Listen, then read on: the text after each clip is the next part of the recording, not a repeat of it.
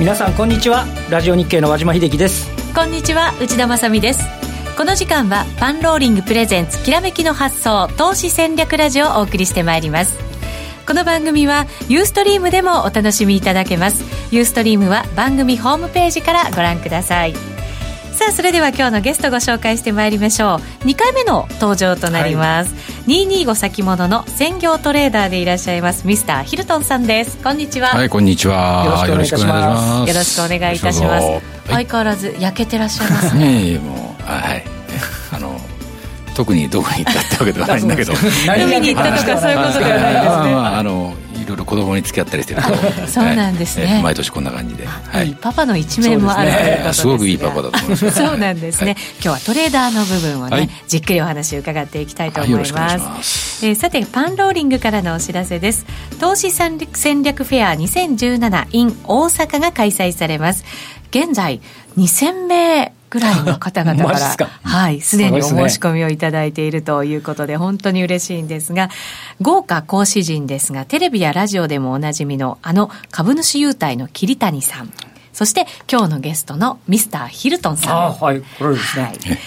行かせていただきます、はい、よろしくお願いいたします。そしてにおくえん稼いだウルフ村田さんの大化け株、じゅうおくえんを稼ぐテスタさんなどにじゅうを超える講演を予定しています。今なら先行予約で無料入場することができますので お, お早めに番組ホームページからお申し込みください。これ先行予約していかないと無料で入場できないと、そうですね、はいはい、いうことになりますので、無料で、えー、入りたいなら予約をまずはしてください。番組ホームページからあのお申し込みいただけますので、ぜひ、えー、ご応募ください。さあ、それでは早速番組進めていきましょう。この番組は投資専門出版社として投資戦略フェアを主催するパンローリングの提供でお送りします。それではまずは和島さんに今日の株式市場についてお話を伺います。日経平均株価、あ、今日はえー、はちじゅうななえんさんじゅうごせん安 いちまんきゅうせんさんびゃくろくじゅうにえんごじゅうごせんで終わりました。ただし日経ジャスダック平均はプラスで終わるなど、これは底堅かったと、なんとか耐えたというようなそんな感じになるんですか ね, ね今日のマーケットご覧になってない方は朝のやっぱり北朝鮮の一連の騒動がね、はい、ありましたんで、やっぱりもう朝ろくじぜん後からスマホはピーピーなりはね、はい、もうテレビはそのまんまずっとですし、もう本当あの今の時間でも結構やっぱりその話題ばっかりですよ、ですよね、今日は。でちなみにそれを受けて今日の朝の段階であの シーエフディー ですね、日経平均 の, あの先物の先決済のところでいうと いちまんきゅうせんよんじゅうごえんまで売られて、はい、でニューヨークダウもの先物も私の見てる限りではひゃくよんじゅうななドル安ぐらいまであったのかな、うん、であと為替についてもドル円でひゃくはちえんさんじゅっせん台ぐらいまで、はい、ありましたね、円高に進むなので、あの今年の安値下がっちゃうんじゃないかなと思って、ひゃくはちえんごせん台ですよね、しがつじゅうくにちのね、はい、ドキドキしましたけれども、ちょっとドキッとして、はい、であのマーケットがそのだんだんこうくじに近づくに従ってややね落ち着いてはきたんですけど、まあ、実際、えー、どうなるのかなと思ったところ、まあ、今あと引けではね、あのはちじゅうななえん安、えー、いちまんきゅうせんさんびゃくろくじゅうにえんなんですけど、今日は一旦いちまんきゅうせんにひゃくはちじゅうえんという安値がね、はい、あって、この時点ではあの日経平均でいうと、えー、いわゆるそのにひゃくにち線を割り込む場面がありました。にひゃくにち線ちなみに、えー、いちまんきゅうせんさんびゃくにじゅういちえんで、まあ、なんとかねあのトランプラリー以降割り込んでない部分を維持はしているという話でありまして、はい、まあ、今日実はねあのはちがつ権利物の権利落ちだったり、まあ、いろんなことがあったんですけど、そうですね、もう一日中結局やっぱりどうなるんだって、けあの結果的に言うと、まあ物色の方もあのややあの引けにかけて落ち着いたんですけど、やはりいわゆる軍需関連とか言われる銘柄なんかがねこう物色されるような、まあ、そんなあの展開だったですよね。はい、まあ、今日のところは仕方がないかなっていう感じですよね。よくこれぐらいで、ね、今あったようにジャスダックなんかプラスですからね、はい、あのきゅうじゅうねんのはちがつ以来ぐらいの高値圏にあるっていう話でありまして、個人投資家の方は身構えたけどそろりまた出てきてるっていうようなね、そんな印象の、えー、だった一日じゃないかと思いますよね。そうですね、ここから、まあ、ヨーロッパはもちろん今早始まってるわけですけれども、 そ, その後アメリカというふうにマーケットが広がってきますから、でマーケットが開きますし、あの具体的に、まあ、あの日本の方としては今日いろんな対応がしましたけど、今度アメリカがどういうねこれで対応するのか、ね、また一歩危機が踏み込んだとすると、経済制裁からまた一歩踏み出すのかどうかとか、まあ、そんなことがいろいろと、ね、気になる展開ではありますよね、はい、この辺はやっぱり動き見ていかないといけないところですよねということになりますね。ヒルトンさんも朝の動きとか見てたんじゃないですか。見てましたよ、ね、どんな風に見てらっしゃったんですか。うん、まあ、でもねあのある程度想定の範囲っていう部分はあったと思いますけどね、うん、あそうですか、はい、だからむちゃくちゃ下げるってことはないかなというのはありましたけどね、うん、ただそうなると、まあ、自立反発で多少は戻すかなというのはあったと思うんですが、うんまあ、でも大きく戻すこともないでしょうということですよね。やっぱり地政学的リスクってやっぱ大きいですもんね、はい、ねだそうすると今リスクを負いたくないっていう人はやっぱり多いと思いますから、はい、でやっぱり商い的にもそんなにはねあの膨らんだものにはならないかなというのはずっとここのところありますので、うんうん、そうですね。このところずっと商いもないですもんないですから ね, ねやっぱり様子見ですよね今は。とにかくまあちょっと、ねまあ、あの手を出さないでおこうという意識がやっぱりかなり強いんじゃないかなというふうに思いますけどもね。ヒルトンさんご自、ご自身のトレードもやっぱりそういうふうにちょっとこう控えめみたいな感じにしてた、うん、かなり控えめですね。あそうですか。ボリューム落としてっていうもうもうもうかなり控えめですね。そうですね、はい、私自身も控えめな人ですけどかなり控えめですよ、はいはいはい、控えめなお姿もね、はい、ぜひあの、はい、ユーストリームでご覧になっていただきたいと思います。かなり控えめだと思いますんではい、わかりました、はい、この後たっぷり伺っていきます、はい、よろしくお願いします。この後はゲストコーナーです。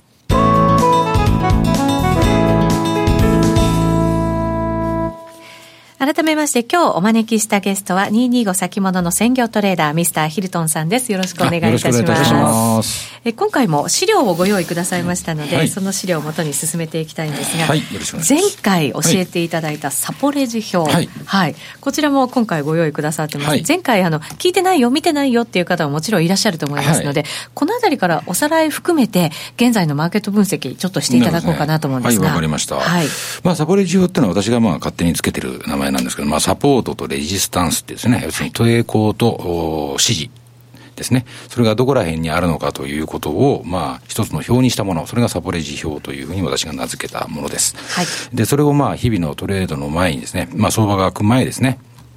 えー、そこで作成をしておくと、えー、そうするとですね、えー、どこら辺にまあ抵抗ラインがあるのかとか支持ラインがあるのかということがある程度、まあ、視覚的に分かりやすいとえー、いうものです、はい、でこれを、まあえー、作ることがまず最初の作業ということになりますね、はいはい、ある程度チャートでも見れるものももちろんあるんですけれども、はい、これを、まああのー、ヒルトンさんはエクセルで作ってらっしゃってそうですね、はいはい、あのもっと、うん、あのかっこよく作れるのかもしれませんけどこれしか作れないので、はい、こういう形で作っています、うん、でもこれチャートで見るよりも和島さん前回もあの、はい、驚いたんですけどすごく分かりやすいはいこのね、ご覧になれる方ちょっとご覧になっていただければいいんですけど、はい、この黄色いのとかあのいろんなこうあってこれがサポートとかレジスタンスを示しているものですね、うん、そうですね。黄色が基本的に、まあ、私が意識して見ているところのラインということになりますよね、まあはい、項目でいうと例えば、えー、日足のいつか移動平均線であるとかオプション行使価格、まあ、オプション行使価格も、えー、お話ししましたっけ前回、えー、オプションの行使価格はこういう風になってますよという、まあ、そこのラインであるとかあとは、えー、相場というのは、えー、直近を意識しますよね前特に前の日を意識します。前の日に対して今が高いのか安いのかということをまずニュースなんかでも報道されます、はい、ですので前の日の値動きがどうだったかということをまず心の中に中心に入れています。で、えー、一番右の欄、えー、欄にあるのがこれは価格別の出来高になってます、はい、で価格別の出来高っていうのは、まあ、どの価格で、えー、まあえー、取引が多かったかということが、まあ、ある程度、えー、数字で分かるようになっています、はいはい、今なのでブルーになっているところ、はい、これが いちまんきゅうせんよんひゃくさんじゅうえんよんひゃくにじゅうえんのあたりなんですがそうですねそれがまあ前日ではここでは取引商いが多かったということです、はい、その左隣にあるのこのいっぱい数字が並んでると思うんですけども、はい、これはようかかんで、えー、さんじゅっぷんごとに、えー、つけたその価格というのを全部記録していましてそれがようかかんのこれ累積なんですね、うん、そうするとやっぱりさんじゅう、さんじゅういちっていうところが、えー、やっぱ同じところにあると思うんですけどもその下にもまたさんじゅう、さんじゅうに、さんじゅうにという数字があると思うグレーのところですよね、はい、いうと、うんえー、そこら辺が、まあえー、ここようかかんでは特にそこら辺に、えー、価格が、えー、いることが多かったということが分かるようになっています、うん、で特にこの様子見の相場とかになりますとですね、えー、ボラティリティですよね、はい、要は値幅自体が、うん、出にくくなってますので、えー、そういう意識される価格に寄っていく、意識される価格で止まるという性質がすごく強く出るんですね。ですので特にこういう相場の時にはサポートでレジスタンス用、こういうものをですね用意して、えー、トレードされる方が私はいいと思ってます。うん、相場のなんていうんですか、その勢いとか熱量みたいなものが、はい、これであのもうパッと分かるっていうことになるわけですよね。ね、そうですね、はい、これ結局このあたりの黄色だとか出来高の累積だとかどこでエントリーしようとかちょっと戻ったらっていうようなそういうことの目処になるって話ですよ ね, すね。そうですね、前もお話したと思うんですけれども、はい、ロスカットをどこにしようかっていう、ロスカットっていうのはうん根拠のあるところを価格でロスカットしなきゃいけませんよ。例えばいちまんきゅうせん、まあ、近いところで言うといちまんきゅうせんごひゃくえんでロスカットするっていうのはエヌジー ですよってお話前したかもしれません。うん、ですよね。はい、えー、例えばいちまんきゅうせんよんひゃくきゅうじゅうえんで売っていたとしましょう。で、いちまんきゅうせんごひゃくえんつけたからロスカットってこれ絶対ダメなんですね。はい、うん、あの少なくとも いちまんきゅうせんごひゃくえんを超えた いちまんきゅうせんごひゃくじゅうえんでロスカットするのであれば OK なんですね。なぜならば いちまんきゅうせんごひゃくえんで止まる可能性があるからということですね。うん、はい、だからそういうことを、えー、このサポレージの中で表の中で、えー、見ながら、まあ、利食いと損切りですよね。えー、特に そ, そこら辺にも利用したいということですよね。うん、確かにぴったりとした数字のところって、はい、本当に切られることよくあるような、そうですね、そうですね、そうですね、はい、これは多分株も為替も同じようなことが、抜けたらトレンド発生ってやつですね。そういうことですよね。それはあのその通りだと思いますね。はい、だから先物に限らず普通の個別株なんかでも同じ考えで私はいいと思います。うん、はいはい、えー、このサポレジ表現在のものをですね拡大したものもご用意くださってますので、はいはい、より一段とこちらをご覧いただいた方が分かりやすいんじゃないかなと思います。はい、そうですね、はい、あのー、ちょっとね小さい文字が見づらい方はちょっと私がもう典型的に見づらいあの言ってる私がそうなんで、はい、えー、こういう形ですよね。えー、はい、そして先物 の, のチャートもご用意くださいました。はい、さんがつついたちからはちがつにじゅうくにちまで、まあ、これはね、えー、特にこれから何かを語れと言われてもなかなか難しいところがあると思うんですけども、こんな動きをしてたよっていう確認ですか。そうですね、そう、そういうことですね。はちがつにじゅうくにちの日中足ですね。はい、まあ、まあリアルタイムであるそのチャートですよね。まあ、もうも引けてますけれども、はい、ここのチャートがまあこういう形になってるんですけれども、例えば、えー、サポレージ表に戻りますと、えー、今日まあこれ寄り付きの前にまあできてるわけですよね。その時に、えー、ふつかかんの日中のこれローソク足がにほん左側に出てると思うんですけれども、はい、えー、ふつかまえですね、要は前々日 いちまんきゅうせんさんびゃくななじゅう が安値ということになってます。うん、いちまんきゅうせんさんびゃくななじゅう というのは、えー、何でしょうということなんですね。いちまんきゅうせんさんびゃくななじゅう ってこれ見ると、まあ、ここにはふつかかんの安値というふうに書いてありますけれども、 いちまんきゅうせんさんびゃくななじゅう というのは実は意味のある価格なんですね。はい、これ何だか分かりますか。えー、何だろう、何だか分かんないですよね。言われてもね、よんひゃくえんをじゅうえん切ったところ、うん、ぐらいしかじゃあ書いとけよって話なんですけど、はい、あの私はこれ頭の中に入ってるのであえてこう書かないんですね。書かないっていうのは、うん、要は書いちゃうといろいろごちゃごちゃしちゃうので、ここは書かないんですけど、ええ、あの慣れない方はあの入れた方がいいと思うんですね。入力した方がいいと思うんですけど、はい、いちまんきゅうせんさんびゃくななじゅう ってあのオプション行使価格のお話しましたっけ。しましたね。ひゃくにじゅうごえん刻み。そう、ひゃくにじゅうごえん刻みですよね。はい、そうすると、えー、ポピュラーなオプション行使価格っていうのはいちまんきゅうせんごひゃくえんですよね。うん、でその下がいちまんきゅうせんにひゃくごじゅうえんになりますよね。はい、その間っていくらですか。いちまんきゅうせんさんびゃくななじゅうごということになりますね。はい、だからこのあたりっていうのはやっぱり意識されやすいんですね。ああ、だからこのあたりやっぱ止まりやすくなってるって話なんですね。そう、そう、止まりやすいということですよね。うんうんうんうん、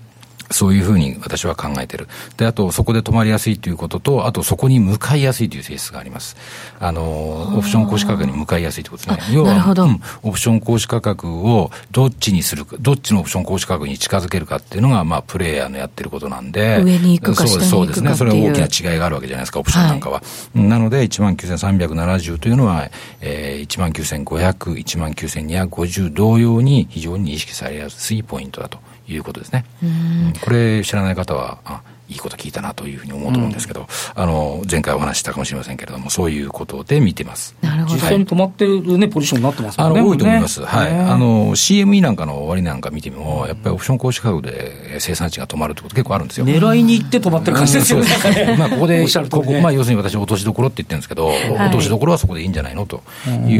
う力がやっぱ働きやすいところだと思いますね。これってあの エスキュー に近づけば近づくほどそういう傾向強まるわけですよね。もちろんそうです。なので日経ににじゅうにご先物は、うん、もう一言でこうどういう値動きをするのっていうふうに言われたら、はい、私だったらいやオプション行使価格同士のキャッチボールだよっていうふうに思ってますよね。要はオプション行使価格、上のオプション行使価格、下のオプション行使価格を、えー、まあプレイヤーがキャッチボールしてるようなもんだよっていう、まあ、最終的にそれが エスキュー の時にどっちに飛ぶかなっていう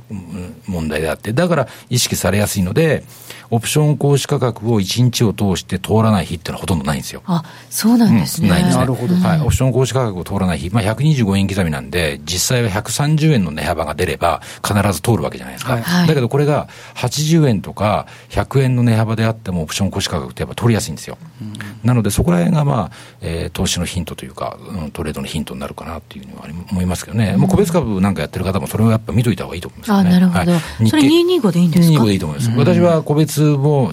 ずっと以前にやってた時っていうのはやっぱり日経にひゃくにじゅうご先物をやっぱり見てましたんで、はい、やはり先物はこれはじゃあオプション行使価格の方に向かうのかなというところはやっぱり見てましたから、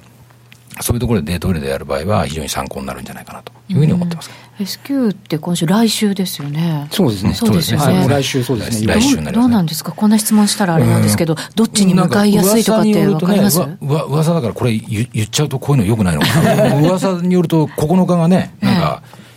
あの非常にまずいことがまたあるかもしれない。そういう噂がね、日程的にはそうですね、日程的にだからそのあたりでどうかなっていうのは正直あるんで、全く予測がつかないっていうのは正直なところですよね、はい、そういう状況の時ってなんか下の方が攻めやすいとかやっぱりあったりするんですかね、うん、仮にそれが何事もなかったとしてもま, まだ今後何かがあるってことを考えるとやっぱり上値って重くなると思うんですよ、はい、うん、だからすごく多く儲けようと思ったらやっぱりこの前の選挙なんかもそうですけどやっぱり売りの方が儲かるんですよねですよね。あの例えばトランプさんが勝って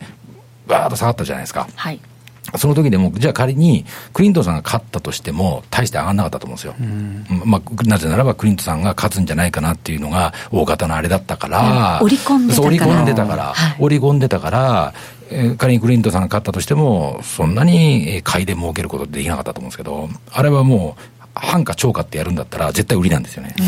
なるほど、なるほどだと思います。なるほど、はい、はい、えー、そんなお話も伺いながら今日は資料他にあるあるトレード編というのをお持ちいただきましたので、そうですね、まあ、今日の値動きなんかはサプレージ表と合わせて見てもらうと、はい、なるほどこういうところが意識されてるなというのはお分かりになるんじゃないかなと、うん、そうですね、これだから今日も見てだから明日もまた参考になるということになりますよね、はい、そういうことですね、はい、そうですね、はい、そこら辺をよく、えー、ご覧になっておいた方がいいと思いますけどね、はい、ぜひぜひ皆さんご活用ください、はいはいはい、でではあるあるトレード編に入っていきましょう。わかりました、はいはい、まあ、実はこれが一番大事だと思うんですけどね、はいはい、前回はなんかメンタルのお話ね少しいただいたような、はいはい、記憶があるんですけれども、はいはい、そのいち、に、さんとありまして、えー、にかい続けてロスカットになったさんかいめはって書いてあるんですけど、うん、これどういうことですか、えー、にかい続けてロスカットになった、はい、トレードがですよね。そうですね、もうこれ先に行っちゃう話なのかな、あれ、うん、どうなんですか、どこから入りたいですか、いいですね、これ一応目次として考えてください目次なんですねこれ、はい、うん、にかい続けてロスカットになったさんかいめは、はい、っていうのがあります。それ、はい、その次のページに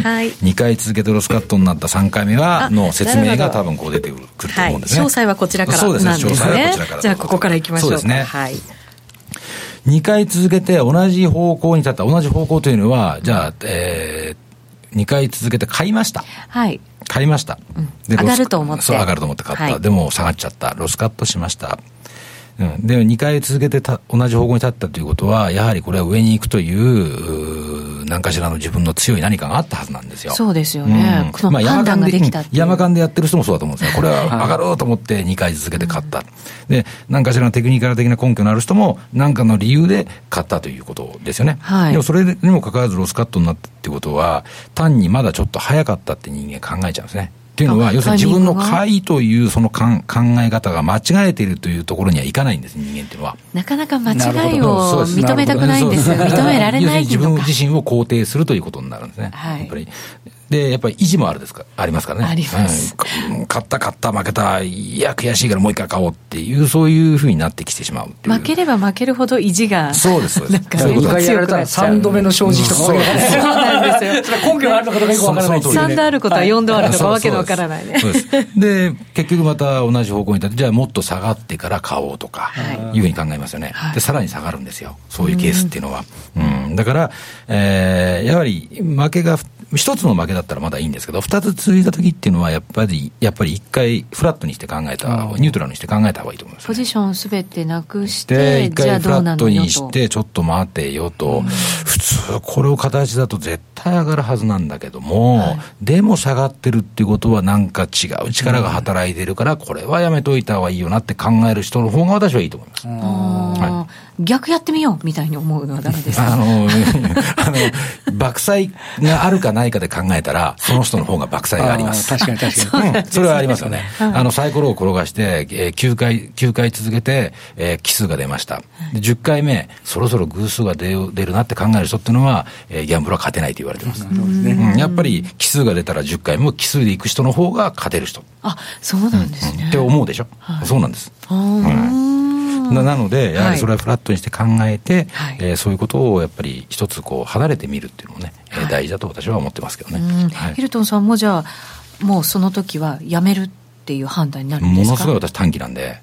あの意地で行っちゃい、ま、行っちゃったことたくさんありますよ。あ、そうなんですか。あれはよんかい全部打っちゃったとか、あれはそれ全部負けるんですよ大概は、はい、だからまあそれの経験があるので、まあ、こういうお話ができますよということですね。なるほど、はい、はい、えー、そのにかい続けて、はい、えー、ロスカットになったさんかいめは、はい、というところで今お話をいただいてますが、先ほど言いましたけどね、はい、私はそう思う。ただ今日の相場は違うらしいというふうに諦める気持ちも大切、これはもう非常に大切だと思います。自分の間違いを認めて、はい、そうですね、はい、はい、で、えー、特に天底でのね逆張りを用いる、まあ、天底の逆張りって私あのよく天底で逆張りをするのは落ちてきたナイフを筋で掴むようなものだなんていうふうに例えられて言いますよね。はい、よく使われますよね、うん、でもうまくいくと天底で逆張りがはまるとものすごく値幅がこう利益が取れるわけじゃないですか。誰よりも早く相場に入れるんですよね、うん、なので天底の逆張りを怖がっては私ダメだと思うんですよ。なるほど、怖がってはいけないと思います、はい、怖がるのはダメ、はい、うん、えー、ですが天底の逆張りっていうのはやっぱり一発当ててやろう感が少しあるのでどうしてもねやっぱりね、はい、ここで売ってダメだったらまた上で売ろうまた上で売ろうっていう風になる。まあ買いの場合逆ですよね。ここで買ってダメだったらまた下で買おうまた下で買おうっていう風になりがちなので、さっきの話ですけどやっぱりそこは一回ニュートラルにしないといけませんよということですね。逆張り派はやっぱりそれで負けることが多いんじゃないですか。うん、なるほど。順張り派でもなんか逆に高値掴みとかしてるとかね、なんかあのそうです。順張りの人はね、えー、あの個別の方もそうだと思うんですけど、順張りの方の方がロスカットっていうものが非常に曖昧になっちゃうんで、曖昧です、えー、逆張りって例えばさっきの いちまんきゅうせんごひゃくえんで売りましょうってやるじゃないですか、はい、で変な話 いちまんきゅうせんごひゃくえんで売って いちまんきゅうせんごひゃくじゅうえんつけられたらロスカットでもこれは理にかなってるんですよ。なるほどなるほど、わかりましたね。なるほど。だけど順張りの人がいちまんきゅうせんよんひゃくきゅうじゅうえんで買いました下げ、下げました、要するに、えー、バックボーンがないのでどこまで下がったらロスカットすればいいという基準が曖昧になっちゃうんですね、はい、逆張りってなある一つの基準をもとにそこをバックボーンにして売ったり買ったりするんで、そこを超えられたらロスカットっていうのが自分自身で納得できるんですよ。なるほど、目安がつけやすい。エントリーの時にもすでにそうそう、うん、覚悟ができてる、覚悟ができてる、だから逆張りの時必ずその覚悟を入れてからやんなきゃいけないってことですね、はい、うん、順張りの場合っていうのはロスカットの基準が曖昧になっちゃうんで、まだまだ大丈夫だろうまだ大丈夫だということで買ってるのがずるずる下がってきても切るに切れなくなっちゃうんですよ。で損の金額がどんどん増えてきてまた切るに切れなくなってきてっていう、だからきちっとリスクマネジメントができる人っていうのは、えー、逆張りの方が安全なんですよ。わかりますよね、はい、基準があるから、はいはいはい、ちゃんとできれば、はいはい、できない人は、はい、悲惨ですよ結局一緒ですよ、ね、かなり悲惨なんですけど、はい、できる人は逆張りの方が安全なんです、基準があるから、うん、そういうのもだから正確に合わせてやるべきなんですかね。そうするとうーんとね、正確に合わせてというか、うん、あ、順張りか逆張りかっていうことは、はい、それはあるかもしれませんね、うんうん、あの逆張りに向いてる人向いてない人ってのは当然あると思います、それは、はい、でもやっぱりトレードを日々のトレードで、えー、利益を上げようというふうに思ったらやっぱり私の考えは両方できなきゃダメです、うん、順張りでもだからロスカットをどこにポイントを置くかみたいなことを考えながら入っていかなきゃいけない話ですよね。だから順張りの場合、私の場合だったらもう値幅でやるしかないですね。これ以上はもう許容できないんで、ここ、はい、ここまで下げ、下げちゃったら切っちゃうとか、ここまで戻し上がっちゃったら切っちゃうとかいうふうに、えー、値幅で、うん、基準を決めてやるしかないですね。逆張りの場合だったらさっきのポイントを超えられたらロスカットっていうことでできると思うんですけど、はい、結局だから自分でこうエントリーする前にある程度のところはしっかりルールを決めてというか、そうしなきゃいけないわけですよね。入るところを決めるときは出るところも見とかなきゃいけないってことですよね。はい、はい、それがデイトレードの場合は特にそうだと思いますけどね。だからユーサポレジ表があの生きてくると思います。そうなんですよね。そうですね、うん、もうここ抜けたらダメだなっていうのが自分で分かりますもんね。要は自分をどう納得させるかってことが一番大きいと思うんですよ。だから自分が納得できればそれは負けたとしても、うん、損失が出たとしてもさ、しょうがないなっていうふうに思えるじゃないですか、はい、だからしょうがないなと思えるものを作っとかなきゃいけないですよ、はい、そうじゃないと次にまた勝負できないですからね。どうとかやられちゃうともうね厳しいですもんね。できなくなっちゃいますからね。だから続けるためにはそれが必要だっていうことですよね、はいはい。えー、今日はあるある伺ってますが、相場はさんどめの正直よりもにどあることはさんどあるの方が強い。あ、そうですあのみんなあのさんどめの正直の方を取ると思うんですけど、やっぱりにどあることはさんどあるの方が強いというふうに思ってた方が私はいいと思います。あ、そうなんですね、はい、でさっき言ったその総意の逆を走るっていうのは、えー、誰がどう見てもこれこれ以上下がることはないだろうになっていう時に限って反対に行くと大きく動いちゃう。 あ, ありがちですね、はい、これもねですよね、うん、だから万人が思う方向と動きする続けるっていうのは限らないですよって。だからそんなはずじゃと思うからさらに下がってまた下で買ったりっていうことをやっていくんで、結局大きく動くときっていうのはロスカットを巻き込んで大きく動くわけじゃないですか、はい、だからそこでまた買ってきた人がロスカットすることによってま下がるんで、負のじゅうきゅうで下がってくるっていう感じですね。そういうふうになるので、はい、やはりそういうときっていうのはあ、これは何かおかしいというふうに思わないといけないと思いますよね。なるほど、うん、お得感はないですよね、そういう時に、はいはい、あるあるトレード編伺っています。あとふたつ、はいはいえー、ありますので、こちらはですね、はいえー、番組が終わった後のはい、ユーストリーム限定配信のところで、はい、またそうなんですよなんかねあるある聞いてるとすごくやっぱりなんかこう自分の悪いところも見えてきてなんか夢中になっちゃいますよね。絶対に勝てない方っていうのは勝てない理由はここにあるんですよ、はい、これらにあるんですよ絶対。だから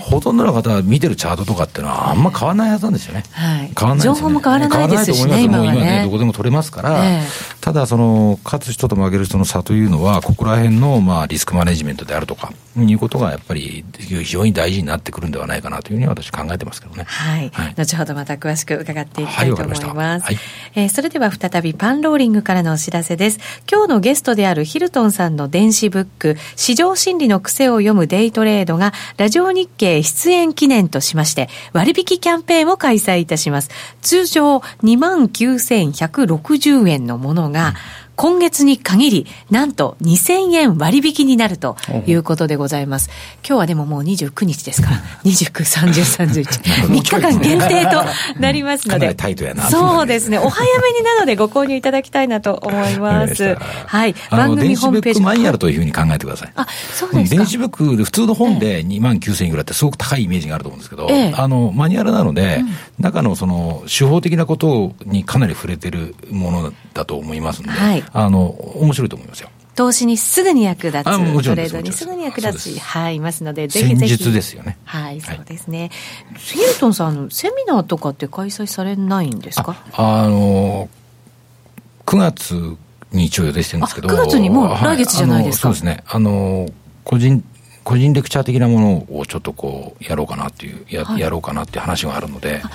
はい、ねはい、それはちょっと今、えー、いつというのはまだ言えないんですけど、はい、はい、やると思います。そうですか、はい、また決まりましたら番組の中でもね、はい、ご連絡させていただければ、はい、お知らせさせていただいて、はいはい、またその時にヒルトンさん来てください。わかりました。ぜひ、はい、呼んでいただければ、はい、楽しみにしております、はいはい、よろしくお願いします、えー、今日はミスターヒルトンさんにお越しいただいています。この後のユーストリームでもお話たっぷり伺っていきますのでご覧いただきたいと思います。そろそろラジオの前の皆さんとはお別れとなります。この番組は投資専門出版社として投資戦略フェアを主催するパンローリングの提供でお送りしました。